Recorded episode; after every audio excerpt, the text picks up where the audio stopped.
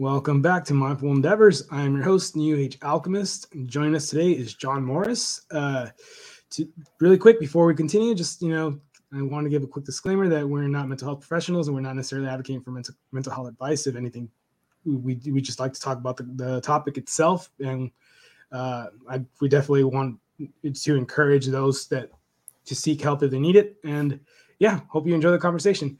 So, really quick, introduce yourself to us. Hey, what's up, dude? I'm John Morris. Um, combat veteran, Texan, fly tier, terrible fly fisherman, um, college student, and welder. oh, nice. Welder. Cool, cool. Yeah, that's actually one of the things that um, I'm like really struggling right now because I work in IT and I really want to like stop doing that and actually look into welding. so yeah. Dude, it's a really I mean I'm not gonna lie, it's it's not easy work by any means, but it's it's really gratifying, especially sorry. Uh, it's really gratifying, man, especially for someone that likes seeing things come together. I mean, literally everything is affected by your hands and your eyes uh, you know, it's just if I move from here to here a certain way, it's going to look a certain way, and the weld's going to be bad or it's going to be good, and it's up to you to make a good weld. Just you can't do it every time. We're humans, but dude, it, it's it's a lot of fun. I think you'd probably really enjoy it. Yeah, because one of the things that uh, really got me into looking into welding is like because uh, I've seen certain people online basically designing their own smoking, you know, uh, their own smokers they'll design it and they'll weld it themselves. And it's like dude you can really like like like you said like you can see things coming together and all the time that you spent all the hard work that you spent like trying to build something and then to see the final product it's like really gratifying. Dude yeah. It, it's it's awesome man. It's a it's a really fulfilling trade. Yeah and then especially now nowadays i mean i mean you know i know that my work is valuable and you know i contribute to a company or whatever but it's like it's one thing that um, kind of like I feel like for me it's like making me kind of want to shift is like the fact that you know I want to work for myself and like you know be able to you know produce something that I you know see from start to finish, design from start to finish, um, and I know that it's delayed gratification because you know you can't just like you know welding takes a while. I know that much, so it's not like something where you're just like oh I'm just gonna spend like an hour and I'm gonna have like this really complex thing. Like no, like it's it it you know it requires some time and the gratification is delayed, and I think and to be honest, I think in society we kind of really need to learn how to appreciate delayed gratification, especially with social media. We have uh, uh, we're kind of like more encouraged to feed off that instant gratification. Dude, I, I'm with you on that 100%. I was just talking about that the other day with one of my buddies. He said, um, we were talking, I don't exactly remember what brought it up, but we're so in today's society, we're so impatient. We're mm-hmm. incredibly impatient with everything because everything has become so instant. The microwave, the cell phone, the internet, um, just everything. I mean, even purchasing goods is instant. I just tap my card and I walk off and I'm good. You know, it's like there, there's there's no there's a lack of real interaction, and then there's people got to just take a step back and just just chill and breathe for a second and then just kind of take it in for a second. yeah, and it's kind of funny because uh, the more I've done this podcast, the the more I realize that this whole that whole saying where it's not about the destination, it's about the journey. I used to be the reverse of that, or yeah, at least that's the mindset that I had. And now, like after you know talking about all these things and seeing this like all in social media and everything, and just even out and about, not even in social media, but seeing kids the same way, like um, now I'm thinking, okay, no, I think both can both mindsets can be, you know, they don't have to be mutually exclusive, and especially I think it is more heavily weighted towards the journey versus the destination because you know again we're not trying to get something that's instant gratification. Like we have to like really work towards something. And yeah. you know that that one saying that no nothing worth having is worth is comes easy right? So yeah. and yeah. And, and you know that's that's something you know, I'm a parent too, and I've noticed one thing. My my son loves to play games, and mm. you know, oh, okay, there you are. Yeah, like my son, he loves to play games and stuff, man. And there's, I don't, I don't think there's anything wrong with that as long as it's, you know, healthy. He plays games that really work his brain. He's just not always playing these brain dead games that are for enjoyment. But one thing I noticed is um, when he plays Minecraft, it, it's it's pretty spectacular. You know, he's building all these really grand structures and stuff. But you put him on an RPG game, like a, a fantasy game, to where it's not. Yeah, you you still have that creative aspect and those creative avenues, but it's it's 200 hours down the road and mm. it's that investment that pushes him away from that style of game. I don't know. I, I, maybe that doesn't pertain to what we're talking to, but it's just uh, something that came to mind. No, I mean I think it's relevant because I mean you're right in the sense that um, it. I mean it, de- it definitely is relevant because uh, and I do see it with uh, like family members as well. Um, and I see because I mean you have the internet, right? You have basically almost all the answers at the, right at your fingertips. So, um, where like I remember growing up playing video games, it's like if I like got stuck in somewhere, I would die like ten thousand times before I finally be you know be I'll be able to beat it. So, um, and then nowadays it's like, oh, if I get stuck once, all right, well now let me see if somebody else has played it, and you'll see like forums and YouTube videos and a bunch of this stuff, and all of a sudden you figure it out. Well, you don't really figure it out; somebody else did it for you.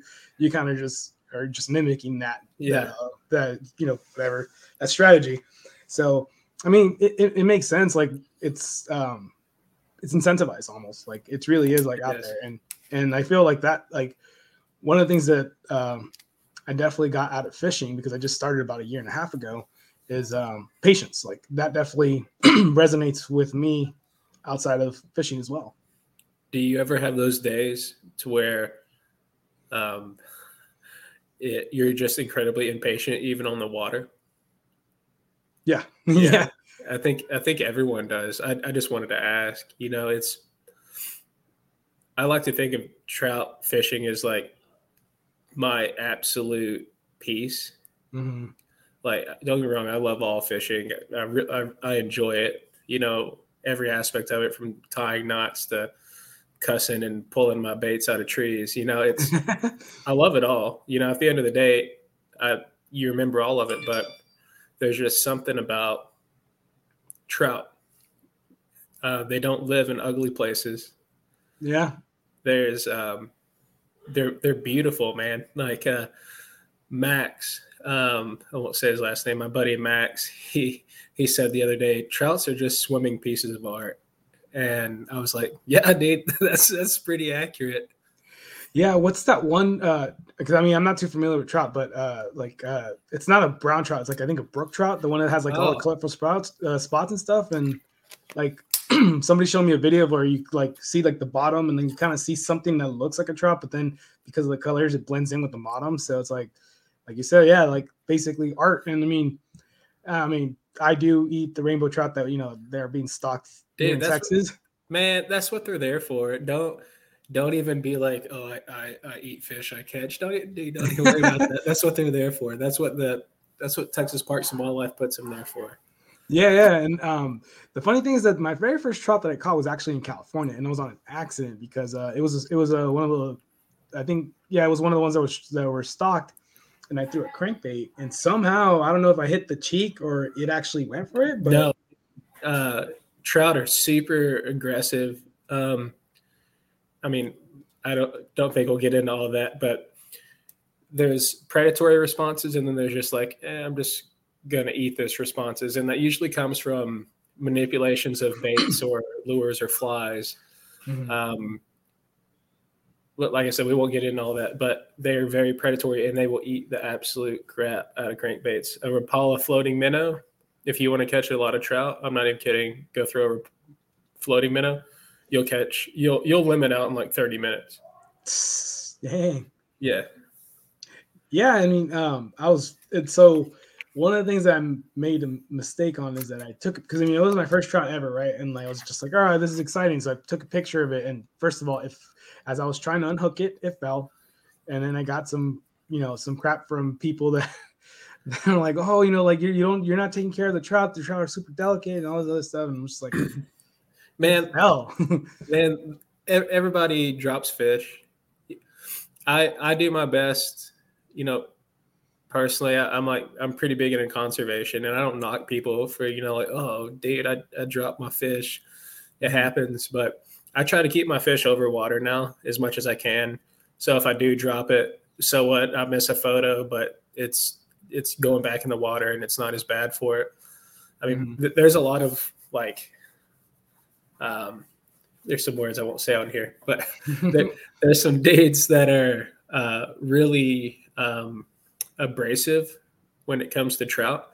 And trout are quote delicate fish, but they stock them in high altitude lakes from aircraft. They drop them into the lakes, mm-hmm. and now you've got like, I mean, they didn't all die, now you've got trophy fish in these high Sierra lakes that were stocked. They were put there by aircraft. And, you know, and then when fish are spawning, they're literally throwing each other out of water into rocks and on the bank uh, with salmon and steelhead, for instance. It's not, uh, nature is pretty metal, if you will. So, yep. um, yeah, I mean, for anyone listening, don't don't squeeze a trout right behind their gills. That's where their heart is. Oh, um, like if you're watching this, I try to keep a finger from behind. I call it the pistol grip. Mm-hmm. So um, if gills are here at this label, I'm behind a little bit, probably about here. And then this other one is to brace the fish. So if I want to take a quick picture, I lift it up out of the water, click, drop it back in the water. Good to go. Yeah, that's what I did with the recent catches that I had because I um, but I mean, granted, I took him home and ate him, but still, I, I mean, I don't want to really be like, oh, well, if he's going to become food, I'm going to not really care and make him suffer. Like, no, you know, I still want to take care of them as much as possible, you know? Dude, if you want to, like, if you want to keep your fish fresh, if you're going to keep them, like, dude, I, I, don't knock that. Do whatever you want. This is America, bro. Like, if you want to catch fish and eat them, catch fish and eat them. I don't care. Like, yeah, you know, I, I get, I get that. Yeah. But, so, dude, like, um, uh, graphic content warning here. Uh, you you cut the gills out, so you uh, I'm going to say quote club them for lack of a better term. Pretty much, you hit them, you kill them, you cut the gills out, and you bleed them, and then throw them in your cooler, and they'll stay fresh. They won't go bad. Mm-hmm. Um, that way, the blood doesn't taint the meat either, which is another big thing with uh, trout. That way, if you if you feel some kind of like remorse about having a fish on a stringer, just do that. It's humane, you know. Mm-hmm I mean, um, dude, I, I I still eat fish. You know, it's it's like, yeah. So social media has kind of put that on people too. It's like catch and release only, and I don't knock that, dude. If that's if that's what you want to do, do it. I mean, I don't I don't really keep fish, but once a year now, myself. Mm-hmm. But I grew up eating fish every chance we got. We'd catch it. It didn't as long as it was legal. Sorry, let me get some water. No, you're good. As long as it was legal, dude, uh, it came home. You know, we had a family of four, and then we always had, you know, other relatives with us. So what we caught for the day is what we're gonna eat at the end of the day. You know. So. Yeah, yeah, and the the guy that uh, got me into fishing, like he grew up eating anything that he caught and hunted. So you know, it was for them. It was like him, for him, for him and his family it wasn't something about like a sport. It was more just like, hey, this is just for nourishment, you know. Yeah. Uh, now, obviously, because he moved, he from I met him out in California.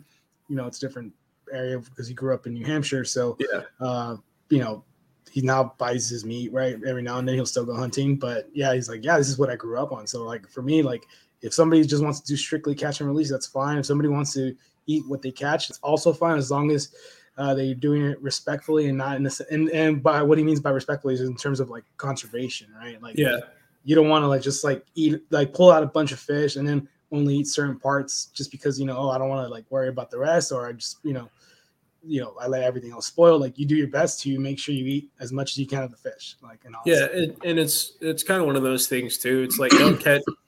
You can catch a limit of fish, and that's cool that you can do that. And the day was you know well enough to provide you with such a great pleasure of limiting out on a fish but if you don't need those fish man don't don't keep them give someone else a shot. You know, let the fishery thrive a little bit longer. Yeah, yeah. And uh, what I did on my recent one, I basically caught. I caught four. I didn't cut the limit's five, right? I didn't Yeah. catch. I, I didn't. I didn't meet the limit, but uh, there's another dude that was helping me out. So I was like, "Hey, do you want to take two of the trout home? Like, you know, I'm more, more than happy to share it because he didn't catch anything, but he was helping Yeah. me out with like a hook, you know."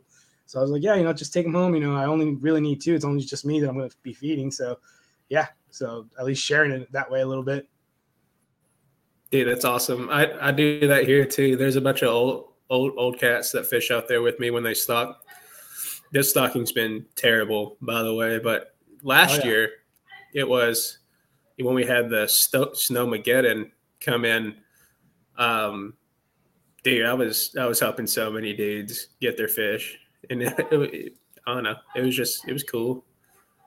Yeah, I mean it's it's uh it's one of those things where like yeah you know like I mean you're not obligated to help out, but it feels good sometimes you know like it, you know it just feels good just you know sharing here and there and like uh like what is it uh you know thriving together almost and even just kind of Yeah. sharing the experience you know that's like you never know like what that does to another person like you know even if they're not like solely like oh yeah I'm gonna catch a fish and if I don't catch a fish I'm gonna be like depressed or anything no like you just never know like hey you know this guy was really cool, shared a fish with me, or this guy was really cool, gave me a hook to try out or something, and you know that kind of uplifts people's spirits. So that's pretty good.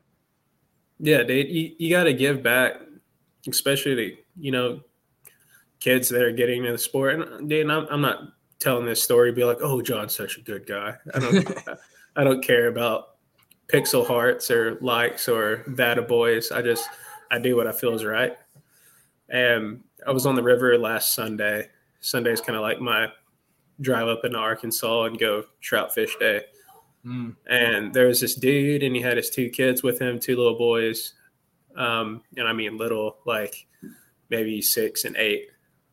And they're out there and they've got their cute little waders on and they got their fly rods that seem gargantuan but they're just regular size fly rods and they're throwing the meanest tailing loops i've ever seen. They're just like dad's spending more time untangling everything and uh, they're low holing me which is you know if you're on a river and uh, you're in this hole right? Well they come under the hole just below you and it's called low holing and it's like a it's like a bad deal. It's bad etiquette on the river but i don't really care.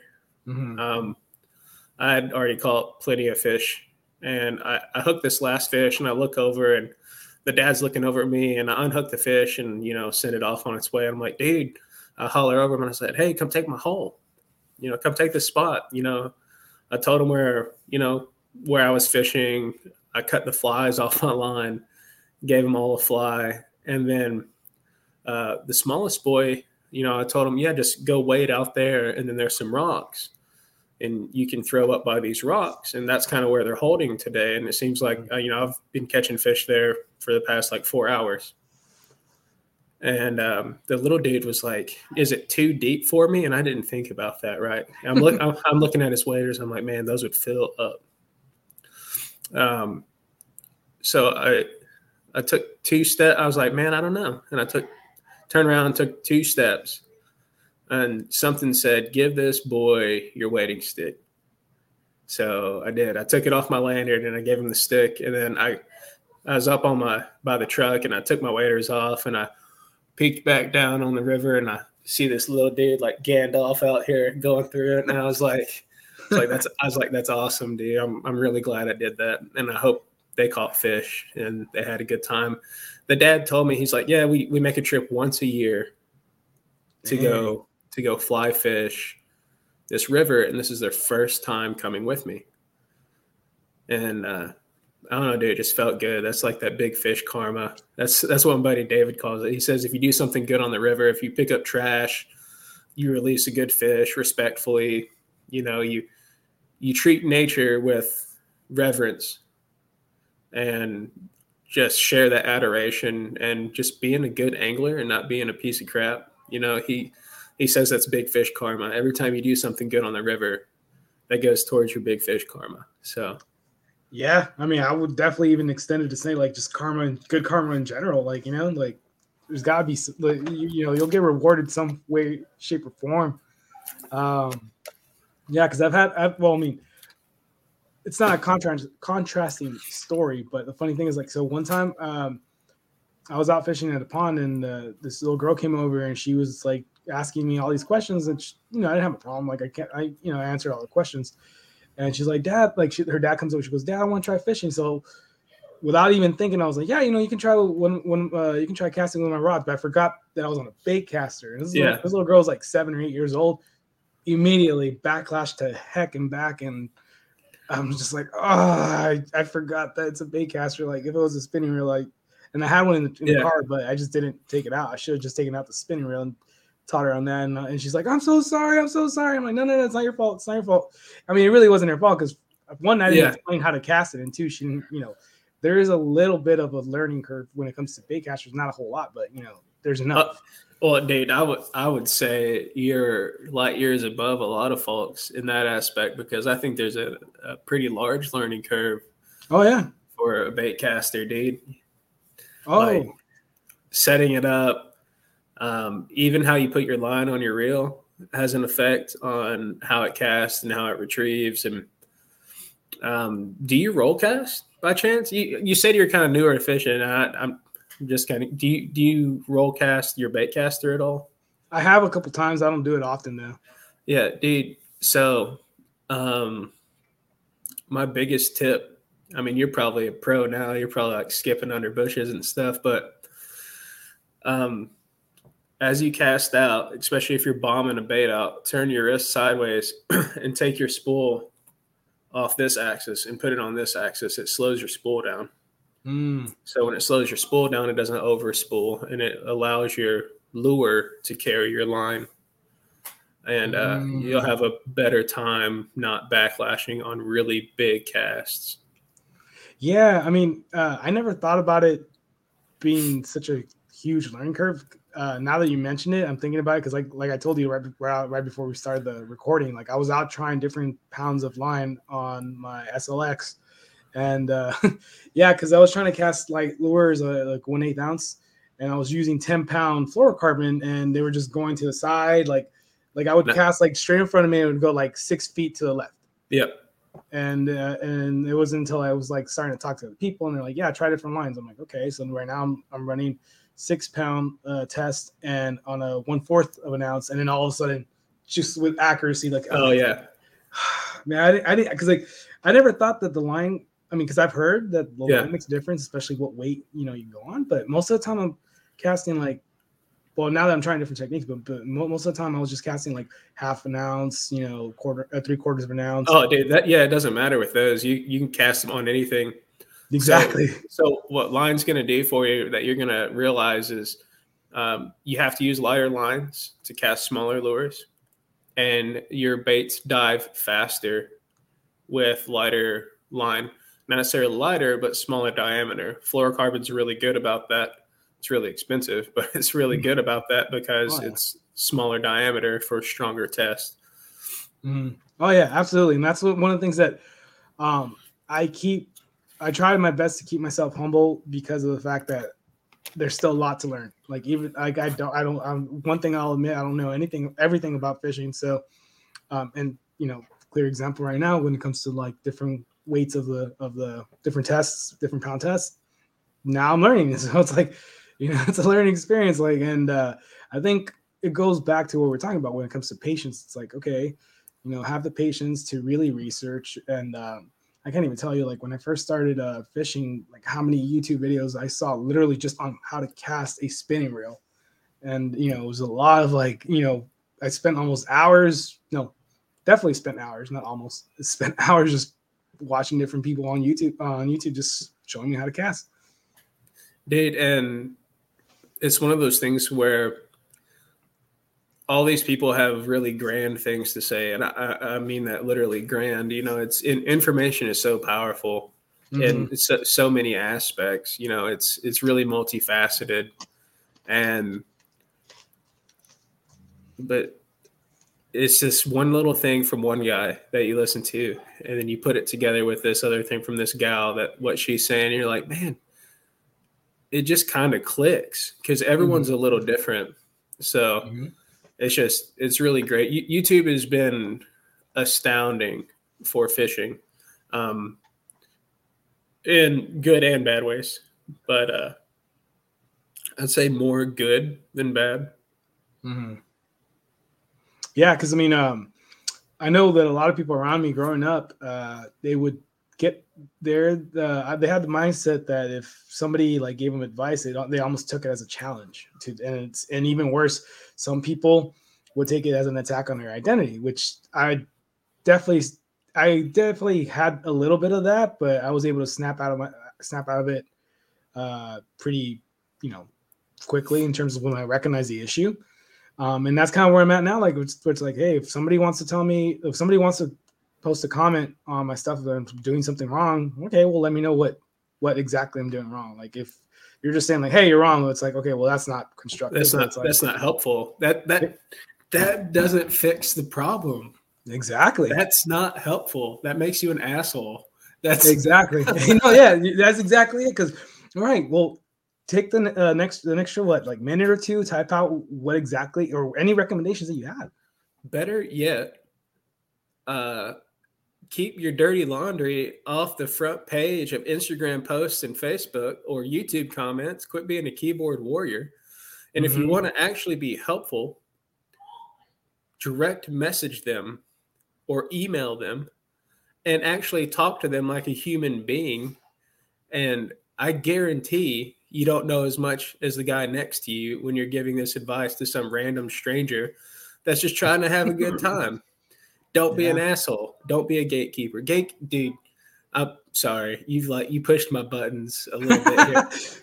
dude, gate gatekeeping is so in is incredibly toxic, mm. is what it is it is cancerous to the sport and the traditions of angling. It if you say there's only one way to fish and it's literally this way or you're wrong or oh you don't have this gear? Psh, dude you ain't gonna catch fish. Oh yeah. dude you don't you don't know how to tie this knot?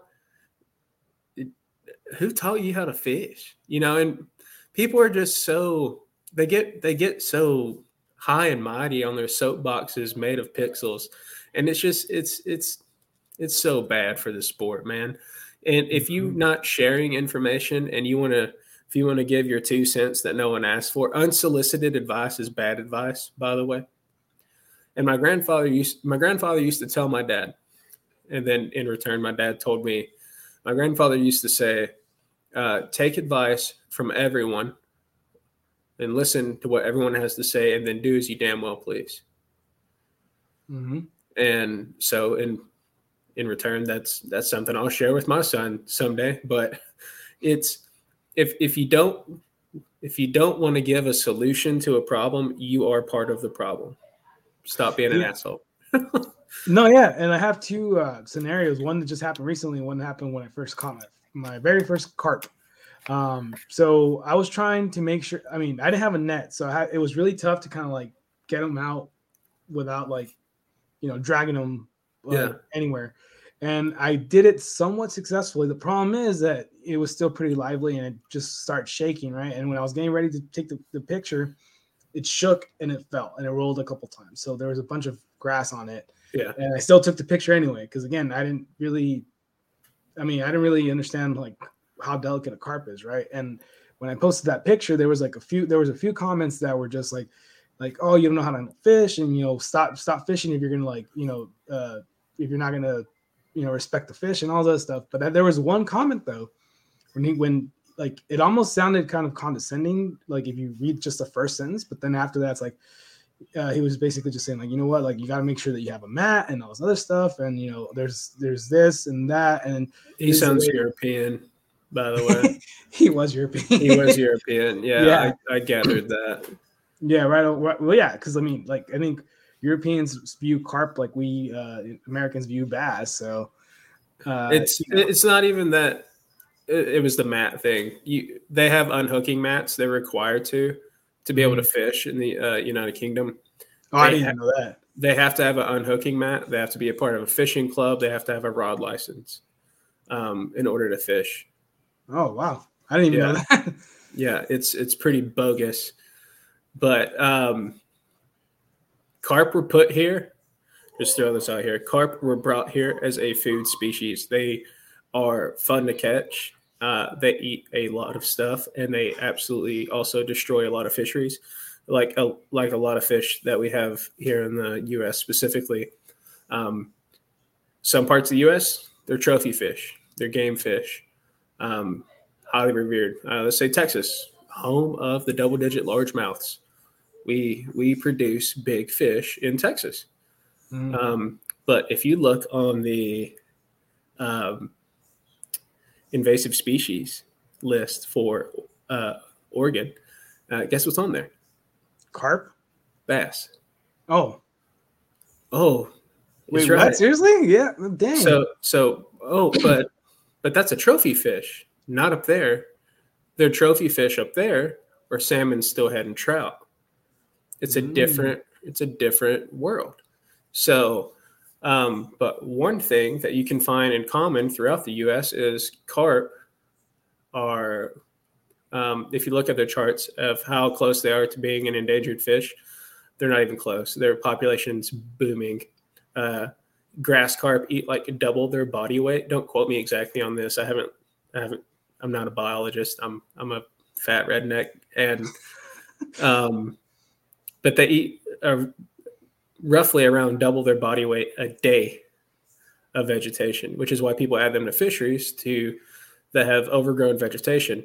But the thing is, those carp start getting giant, and a big carp in a smaller body of water starts kicking up a lot of mud. Mm. So you can take a very healthy fishery without a lot of turbidity, and then uh, give it five years, and it's a mud puddle. So it's a very delicate thing when adding fish to fisheries, but don't feel bad about your carp, dude.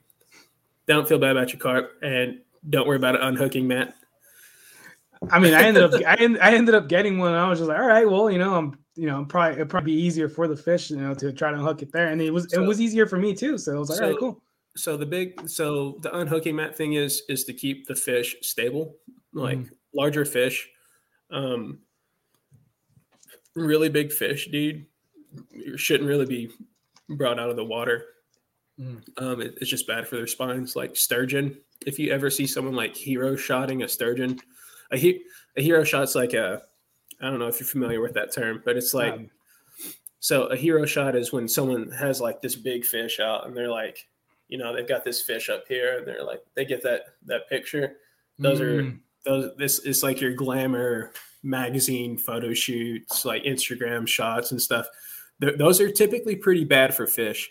You know, um, your your best bet with any fish is keep it wet and take your pictures and send it on its way.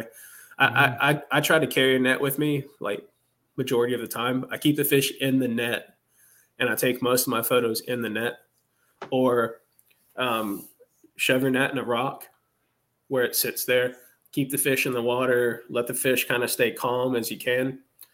And then, you know, get your camera gear ready, take your pictures, get your release video, no harm, no foul.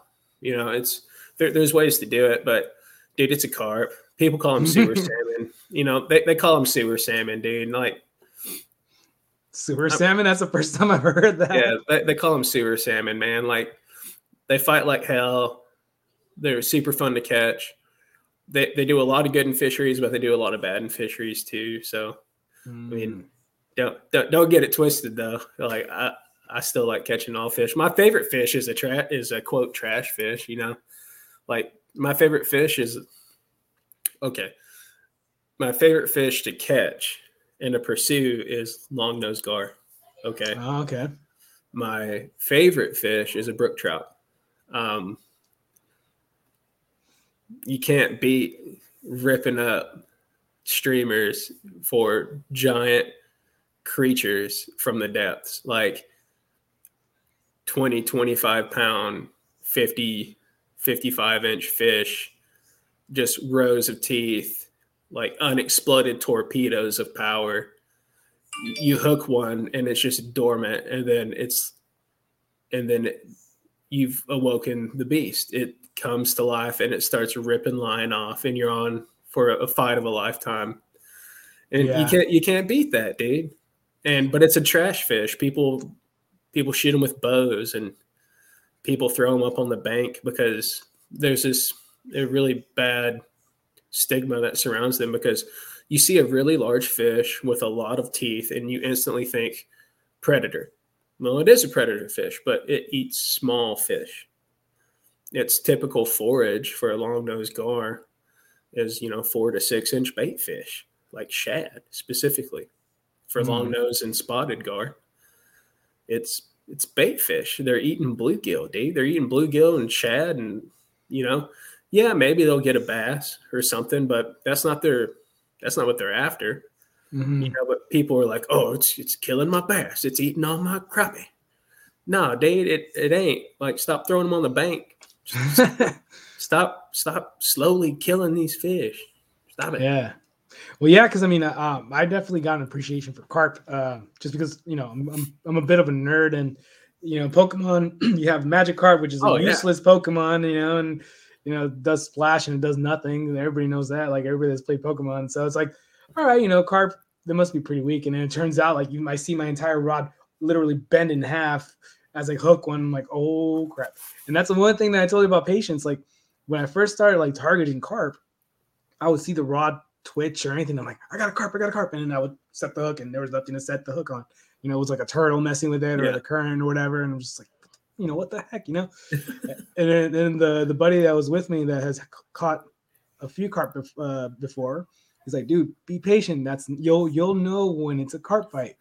And then uh, I started getting the the the stick. I started noticing the distinction between a catfish bite and then the carp bite because I was getting catfish at first, and you know how like when they hit the catfish, they'll like crash. I mean, when the catfish will hit it, they'll crash into it, and you see the rod bend forward, but then stop back, and then Yep. it'll bend forward again. And then all of a sudden, I finally hooked my first carp, which I didn't get to like land because you know I I, I was I wasn't sure of like how to like bring it closer to the bank Yeah. But when the the I see the rod move, all of a sudden I just see it bending, bending, bending, bending, boom, it's gone, and I'm like, whoa, and that's when I was like, okay, these are definitely carp bites because they basically just shoot out like a missile. They, they don't like crash it, they just grab it and they just shoot out like a missile. And I was like, whoa, and I was just like all you know like excited. I'm like, I got my first carp, I got my first carp, I got my first carp, and then all of a sudden like boom, it's gone. I'm like, dang it, ah, dude it's big fish like that. So i mean let's let we can talk carp here for a second. Like i i i adoringly call them sewer salmon. And but carp are really spooky fish. They're actually really hard to catch. Their entire body is a lateral line. Mhm. I mean, they they are very receptive to what's going on around them, and they they live really shallow fairly often. You know, I mean, I, I say shallow. I guess that depends on your fishery, but they're up and they can feel all the stuff around them. I mean, a ten pound carp is literally all lateral line. They feel everything going on in the water oh yeah. and they are incredibly powerful, dense fish. They are. In, I haven't caught one on the fly yet. I don't have anywhere around here to go pursue carp, but it's on my list. I want to catch a carp on the fly real bad. Same, dude. Same. Well, I mean, first of all, I have to learn how to fly fish, but once I do, dude, fly That's fishing's easy. Fly is it? I, I tell you what, dude. I tell you what. You get me where there's some carp, and I'll get you behind a fly rod. All right, that sounds like a good deal. Yeah, We can do that. yeah, no, definitely. Uh, because I, I mean, I, um, I saw a little fly combo from Academy, and it was like thirty bucks. Don't, I'm, don't, don't get that one. I was just thinking about like I was thinking like, hey, I want to get this one, um, just because like, hey, you know, if I break it, you know, it's only forty dollars, you know, whatever. But I talked to you, the only other uh, fly fisherman that I've had on the show. She's like, yeah, she's like, no, don't get it, don't, don't. I She's that just- was that was my first one ever. Oh, yeah. I, I call largemouth, crappie, trout, um, all on that fly rod. All of them on that fly rod. The reel's terrible. The line's really bad. The rod is, I'd say, if if okay is on like a, a scale of one to ten, okay is like a three. It's a little. It's like a two and a half, right? Dang. So it'll catch fish and it'll get you on the water. But dude, after this, if you actually want a fly combo, um, we can talk after this. For sure, yeah. Because I mean, she yeah. uh, recommended a, a Orvis. I forgot what model. Um, um, probably a Clearwater. Maybe, yeah. yeah. I don't remember off the top of my head because this was maybe like a few months ago. But she was telling me, "Don't get it," and you know, she has a lot more experience uh, than me uh, fly fishing for sure. So I was like, "All right, I'll take your word for it." You know, I was like, "Yeah, I'm not gonna get it," uh, and yeah, but once I once I learned, I'm definitely gonna put uh, was it catching a carp on a fly rod as one of my top things to do. Dude, I will I will have you know that if you get good at that, um, you should guide for it because people pay good money to go catch carp on the fly. It's not it's it's it, it's a skill. It is if you can get good at it, people will pay for it. hundred percent. And then you can take something you love to do and make a little money doing it. Not much. Being a guide doesn't really make a lot of money. Yeah. I'm a guide and it doesn't make a lot of money. but but it sure is fun, dude. mm. Well, yeah, because I mean, um, uh, that's the funny thing that recently, since I've been posting, uh, I think towards the end of last year, I was uh, adding a bunch of carp pictures uh, on Instagram because you know I've been catching a lot more carp, especially once I figured out how to target them. And now I'm getting like a few messages here and there, like, "Hey, so what do I do to catch a carp? Or you know, what what what bait should I start with, or what this, or what setup?" And like, dude, I need to make an intro video on YouTube or something to start because you know I've gotten a few questions and it's like yeah like so I can definitely see that you know that being a kind of not you know like a super lucrative business but like yeah. there being demand for it. There is man, and it it's just fun, dude. Yeah, fly fly fishing's fun.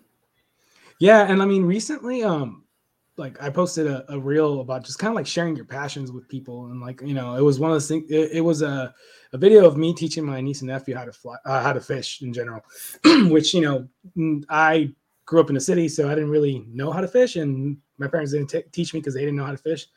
So it's something that I want to start now. I'll, I'll start with my niece and nephew since I'm really close with them, and then if I have kids of my own, I'm definitely teaching them how to fish and how to do all these sorts of outdoors activities because I definitely see um like how they like got like they build up you can see like literally their self-esteem building like as they learn how to cast like you could see that and it's just like it's, it's very beautiful.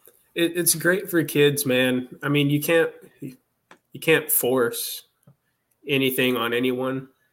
Mm-hmm. and if you force a kid to go fishing with you they're not really going to enjoy it you know but um my my nephew dude he he he loves fishing and he says all the time the only only people i want to fish with are uncle jonathan or papa you know because we we put him on fish and he he just loves it man. And it's it's it's that sparkle in their eye when they make that good cast and when they hear mm-hmm. you say hey that's a good cast.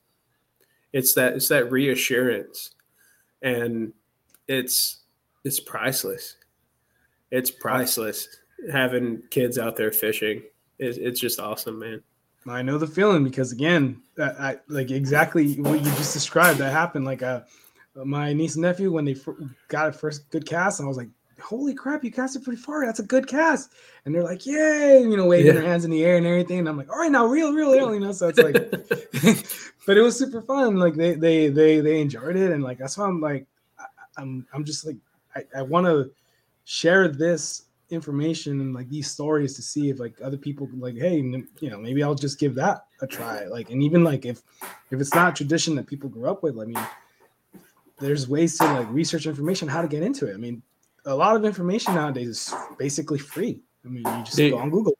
Dude it is. Information's free and um I guess I was supposed to come on here and talk about fly fishing and a little bit about me, but we ended up talking about carp. Um, yeah, uh, they don't don't let people um, get you thinking that fly fishing has to be like incredibly expensive.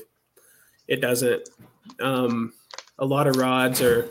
It's it's pretty spooky, man. Um, I mean, some of these rods are house payments some of these reels are house payments. It's, I mean, it's uh, it's pretty unreal. how much you can mm-hmm. spend really quick in fly fishing, but you don't have to.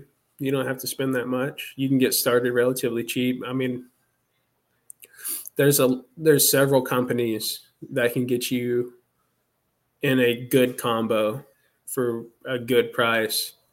I mean, um, like I said, I'm not gonna shout out anyone on here, but afterwards I'll I'll let you know, dude. I mean, um, for me, why I keep fly fishing, it's it's really therapeutic. Mm-hmm. Um, I keep fishing because I enjoy the puzzle, but I keep fly fishing because I enjoy the technicalities of it. Um, it's very, very, very rewarding to catch a fish on a fly, especially when you've tied yourself. It's you have to make that cast. It's not it's not point click shoot. It's it's you work your line. You have to continually work that line. Um, you have to know how the fish are eating. It's it's all those normal conventional tackle fishing techniques that you've learned, and then applying it um, in a let's just say a completely manual aspect of fishing. It's mm-hmm. it's not just jigging I'm not throwing a half ounce black and blue jig and then I'm not just gonna pop it, reel down, pop it, sit, follow it down, pop it, and then reel down, set the hook, and then you're on for a fight. It, it's not as simple as that. There's a, you know, it's you can make jig flies that work just like a black and blue half ounce jig. They're just they don't weigh as much and you can literally use the same materials to where it looks just like a black and blue jig and you fish it the same way but you have to do it differently. Mm-hmm. um, it's just fly fishing's so cool dude. You know, i have ptsd man like um, i've been to afghanistan twice i've been to iraq once. Um, i didn't I, I didn't really understand it for a long time. I just knew i was kind of angry and i was really anxious and you know, I'd bite all my nails off and I'm a nicotine fiend and I just couldn't I couldn't figure it out. And then it just kind of once we did figure it out, you know, it's well, how do I how do I help myself so I can be a better person? Mm-hmm. How, how do I start healing? And fly fishing was that missing link for me. It was um, the knots all the knots, the tying your flies, the working the line, the casting. It works those small muscles in your brain. Uh, Project Healing Waters and a lot of other experts have done scientific studies, and there's scientific journals and reports out there about how it helps repair the brain. So, I mean, I didn't understand why it was so nice, but that that that's part of it. Um, yeah, there, there's a beauty to it. It's like this cerebral extension of your body it's it's pretty pretty rad. no, yeah, no, and like I I uh, I can definitely see that, and I agree that it's therapeutic. Um, and that's the thing about mental health; it's not a one size fits all, right? But there's a lot of like things in the outdoors, and that's why we have to respect nature so it could stay there for other people, not just for ourselves, right? we do our best to conserve. We do our best to uh, make sure that, that that we don't trash anything, and that way it just it's there for other people to to thrive on it and you know alleviate like their their need for adventure. And then that in turn like you know improves people's mental health and just overall just because we're not really meant to be in like concrete structures for so long. Like we're meant to be outside you know? You you, you can't just always be in the concrete jungle man. Yeah. you gotta you gotta find i don't care if it's your park I don't care if it's somewhere else. You got to find some kind of nature because nature is healing, man. It really is, and in a lot of different ways. I mean, autumn's my favorite time of the year because there's so much. It, it's part of this cycle, and it might sound a little macabre, but there's there's a lot of death that goes on during autumn, but it's for a reason, and it's rebuilding, and it's part of life. And I, I know that sounds kind of strange, but to me, that like I don't know to me, it, it, it symbolizes growth mm. uh, because it's it's it's just rebuilding. It's it's part of this cycle of nature, and it's really pretty at the same time. You know, it's I don't know, dude. I love autumn. I love fallen leaves. I I love. I used to love fishing. To me, that meant jerkbait season too. Mm-hmm. You know, but well, yeah. I mean, I didn't really get to appreciate the autumn until I basically moved to Texas because I was yeah. in so- SoCal for most of my life, and you know everything's basically the same. It's like one season. It's kind of mostly sunny, like, and that was it. Whereas like here, like, oh, there's actually different kinds of season, and then when once uh you know, late October, early November hit, all of a sudden you see different colors of leaves and they're all slowly falling down. And you're like, you're, you're walking to a fishing spot and you're just kicking a bunch of leaves and it's and that little crunchy feeling that you that you, I mean, little crunchy sound that you hear from walking on leaves. Like, I just like enjoy it now too. It's like, it's it's nice. Yeah, it's nice, man. And that's what you like when you're saying like if you're just going to just a park, even just a park, just doing that, get the getting that feeling, it's great, you know just I mean, you got to think too that there, there's a lot of history. There's a lot of unspoken history in your surroundings. Mm-hmm. These really giant trees. Just think of if they had a story to tell, what would it be? They're, you know what? I, I've thought of that several times because it's like if they if they can talk, would they call themselves a tree? You know, something like that. Yeah. So, but and you know, just circling back we, we do have to be good stewards mm-hmm. of of our environment. Mm-hmm. Um, we got to keep it clean.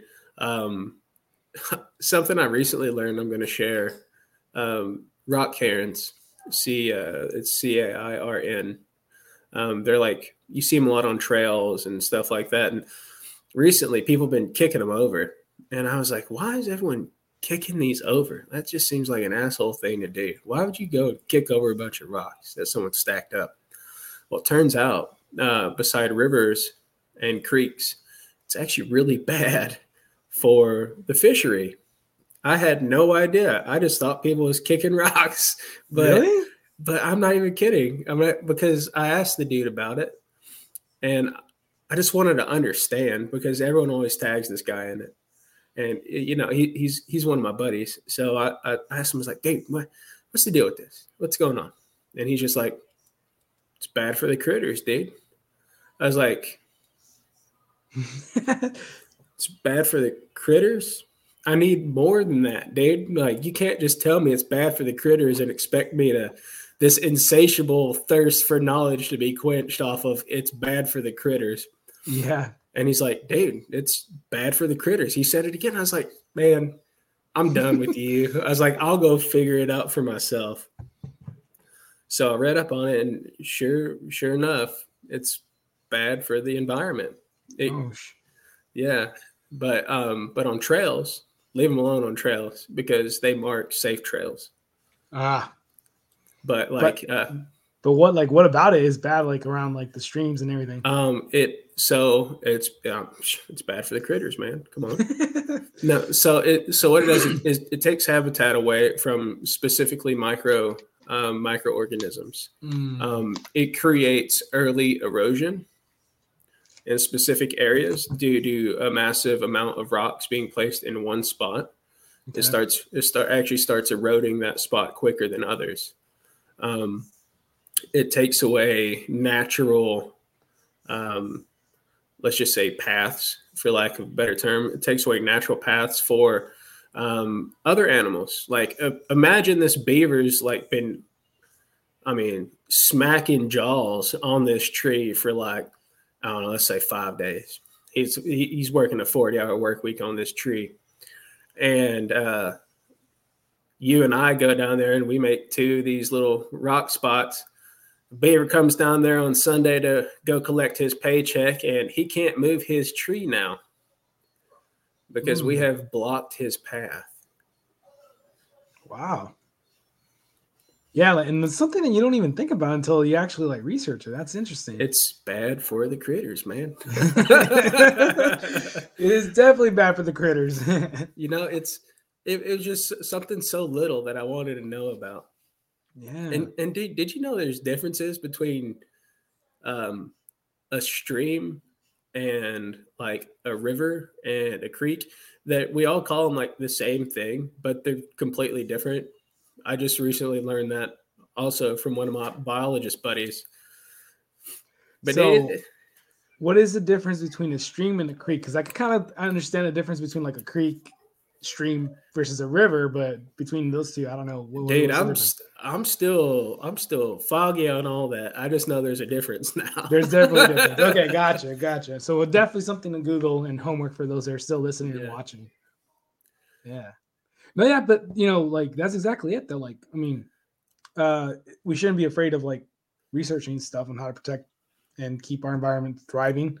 Um, it's one of those things where where I think again, back to just to reiterate the point, like if if we, you know, treat nature well, it'll treat us well again. And we also have to not underestimate nature because nature can be, like you said, pretty metal. And also the the biggest takeaway is that you know you don't tr- if you're not going to clean up, at least don't trash it. And Yeah. you know, just do your best to to uh, respect nature, especially when people are catching fish and you know catch and release. You want to make sure that you release it back so it, it still survives. I mean, there's that one video going around that was viral where you see like these kids. I guess I'm guessing it's Florida because it was with a snook. They get the snook and then they're twirling and then they just launch it like it was like a like a frisbee or something. And all kinds of people were just like, "Who are these people? Who are these people?" And because you know, naturally, so like they're basically mistreating the fish. Yeah. And that's the kind of stuff that we want to avoid. And like you said, we want to be we want to be good stewardess, and if we want to attract people into the sport for whatever reason that they want to, like you know, enhance their life in whatever capacity, we got to be good stewardess. you, you can't i mean that goes in the whole back to gatekeeping thing too just because you maybe you, you know a lot about conservation and you're very passionate about it um, that's awesome but you also have to be you have to be understanding in a lot of ways. A lot of people they just don't know. So um, another thing my buddy david told me the big fish karma right? Um, david said you have to hold yourself accountable to try to better the knowledge of other anglers in a positive way. They said if you see something just really wrong going on, um, you need to say something. He says it's, and he said it's not going to be easy. He said, I'm holding you accountable and you hold me accountable. Right. And he said, it's not going to be easy to go tell someone, hey, man, um, that's an awesome fish, but you should. Um, that's how the conversation goes. It's it's it's hard to tell someone something, um, but you you've got to hold yourself accountable to not be a, uh, a jackass and approach someone as a human being. You don't know their background. You don't know where they came from. You don't know if this is their first time on the water. You don't know anything about this person except they're fishing and they've got a fish in their possession. That's it. So treat it like that and, you know, encourage people to do what's right, but that doesn't mean belittle someone because you know what's right and they know what's wrong and they don't know. It's, you know, it's like the whole where a trout's heart thing is. Some people don't know that. And a lot of bass anglers, they're so used to lipping fish, they'll lip a trout. And there's, they just don't know, man. And I'm not like, oh, another bass angler lipping a trout. I used to be a bass angler, dude. I still catch bass, Mm-hmm. but you don't lip trout because their jaws can't support their weight. You'll break their jaw, right? That's why you don't lip a trout. But Same people, thing. Why you don't lip a carp either for that same reason? it's the same thing, man. Mhm. And and another thing is too, like if you're if you're holding a bass, keep it in line with its spine. If you if you Ooh. if you have it here and you pull its jaw this way, you're dislocating its jaw and its spine. You're killing the fish. But people don't know that. And you can't just be like, hey man, you're killing that fish. No, dude, you you've got to have some compassion and some empathy and some understanding to be like to approach people and just be human about it. Don't don't I mean back just don't be an ass, man. You know, be a human and Yeah. and better the sport, bring knowledge with you, but don't bring knowledge as like a holy crusade. Mhm. Don't don't be like, hey, this is you have to do it this way. I think. And- um Oh, sorry. Continue. no, no, go ahead, go ahead. I was just gonna say, I think uh, uh, one of the things that it's uh, hard for people to understand is that we are part of nature, even though we're detached because you know we we have these concrete jungles where we where you know huddle up and everything, and we don't realize that we're just we're animals just with higher or different levels of consciousness, but we are still part of the ecosystem, and we gotta you know thrive and what is it uh coexist with other animals too. So, and also too, like on the flip side of what you were saying about like you know holding somebody else accountable. Uh, on the flip side of that, like if somebody is going to approach you to give you advice, like don't take it as a attack on your identity. It's like you that person may not know that hey, you there's a specific like for example the rocks, right? Like I don't know about kicking rocks and or somebody else doesn't know about kicking uh, kicking rocks and they come up to you like why'd you just kick those rocks? It's like well, you know, this is the reason why. Like, you know, rather than just starting an argument, right? Like, you know, it's like, oh, you know, mind your own business. Like, I'm doing this for conservation. Like, I've seen yeah. those kind of interactions where it's like they're unnecessary. And you know, and all these videos get super popular on YouTube. They're like, you don't own the water, bro. Well, the thing is, some people do own parts of the water, bro, and mm-hmm. you have to be respectful of that. Um, uh, forget the exact word. It starts with an E, but it's where private landowners allow public access up to a certain length of distance on their mm. property.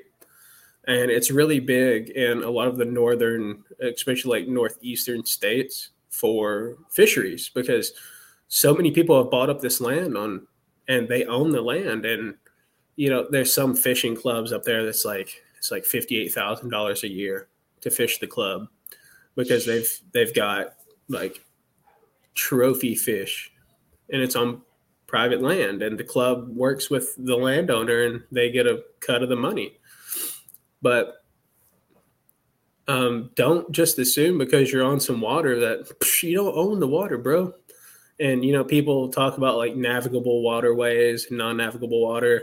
Um, there's no strict definition I mean, there is, of course, a definition of navigable, but um, some people say, like, well, if it's a navigable waterway, no one owns it. Like, if you can put a kayak in it, is what one guy said. And it's different from state to state.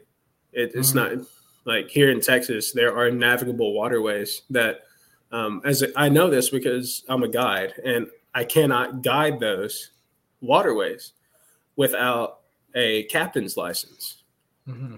I have to be a captain, um, which is a incredibly lengthy, expensive, and hard process. So shout out to all those dudes and gals that are captains of these uh, ships and boats and stuff because that's a lot of work, man.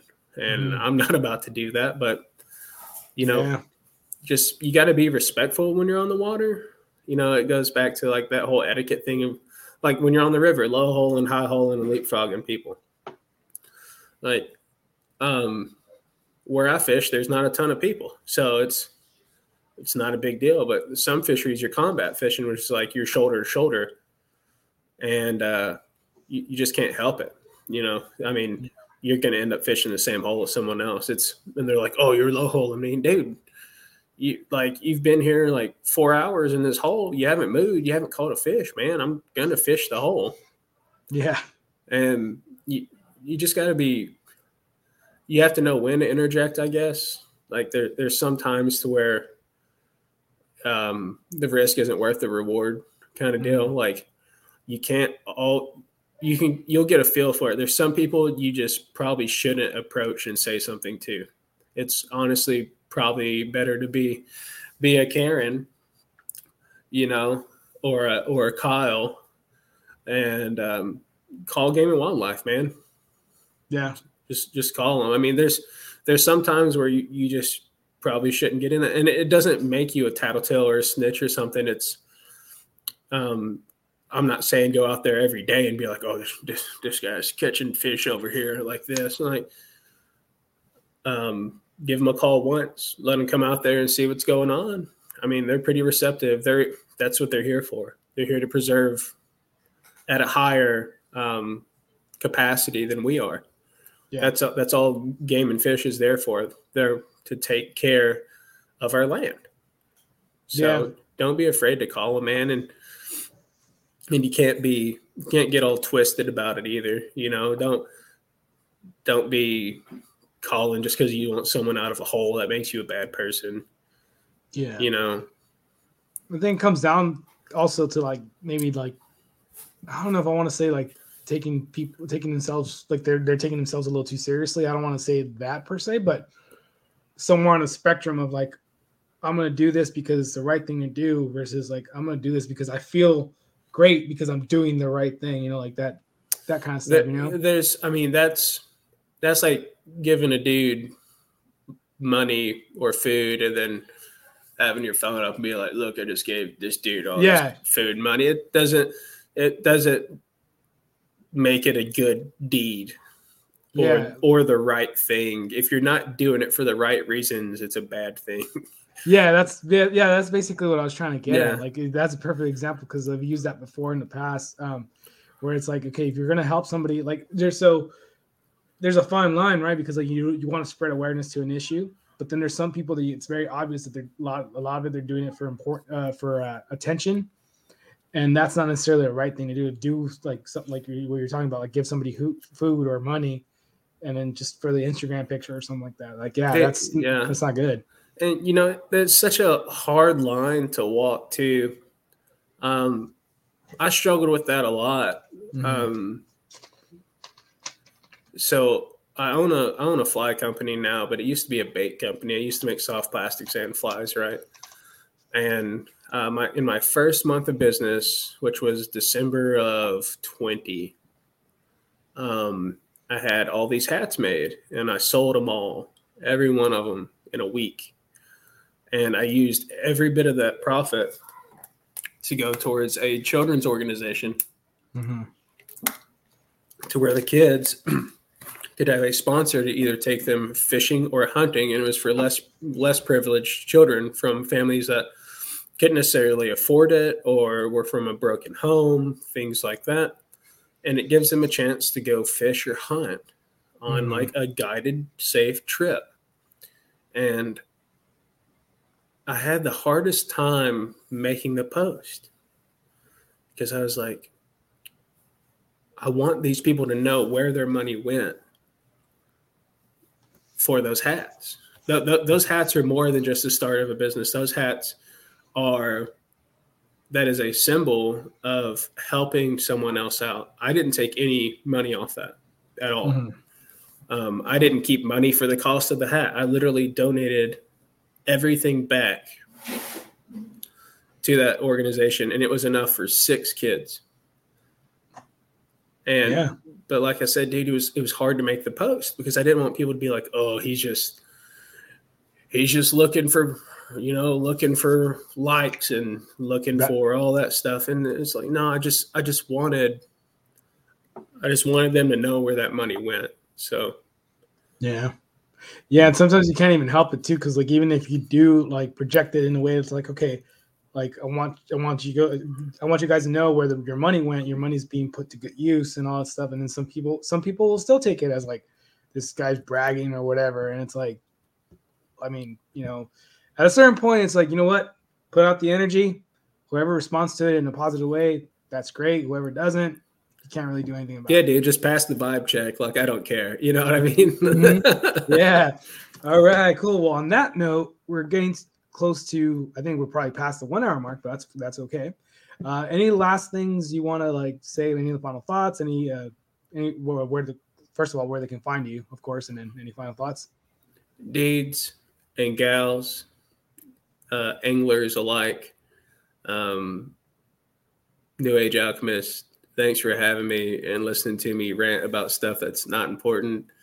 And um, we didn't really talk a lot about mental health and whatnot, but dudes and gals, if you're struggling, find someone or something. Don't struggle in silence. There's someone else that's living the same exact life you are. You're not alone. Um, mm-hmm. Don't.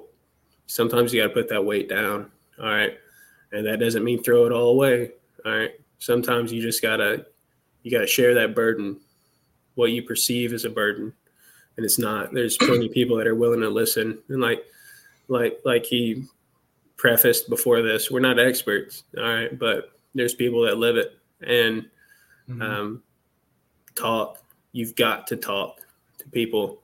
Um, you can find me though at, at Morris Flyco on Instagram. Um, uh, I run a podcast myself um, at Working Class Fishing. Uh, you can find us on YouTube, Spotify, Anchor, all that stuff. Uh, we're just some kind of rowdy fishing folks that uh, will let you know if it's explicit in the title. Uh, uh, otherwise, it's family friendly. You'll find about four of those family friendly ones, and the rest uh, maybe don't listen to around the dinner table. But um, stay fishy, you know, keep fishing, stay outside. That's what Brandon says. Yeah. Uh, off fishing. He says, stay fishy. I love that, dude. Yeah, that, dude's awesome. But um, just get outside, breathe some fresh air. Yeah. Yeah. I mean, that's great. Uh, and honestly, like to add to what you're saying, don't underestimate the power of just going out to a park, especially uh, if you live in an area where you know you have plenty of different colored leaves and stuff like that, and just don't don't underestimate nature. Like it can definitely affect you in in ways that you never even thought possible. And if there is an activity that you want to do, make sure you do your research to basically do it. I would I know I want I don't want to use the word proper, but at the same time, it's it's uh, warranted to you know the, the, proper way of doing something. Just uh, you know you respect the surroundings of what where you're doing, like when you're fishing, uh, all that stuff. So you definitely want to do your research, and uh, that way you can enjoy to the fullest what nature has to offer. Don't let it keep you from getting out there. But exactly. But like this title, to this here show. It's mindful endeavors. Just be mindful and be respectful and enjoy your lives. Mm-hmm. Absolutely. All right. So that is it for this episode. I hope you enjoyed it, and I'll see you guys for the next one.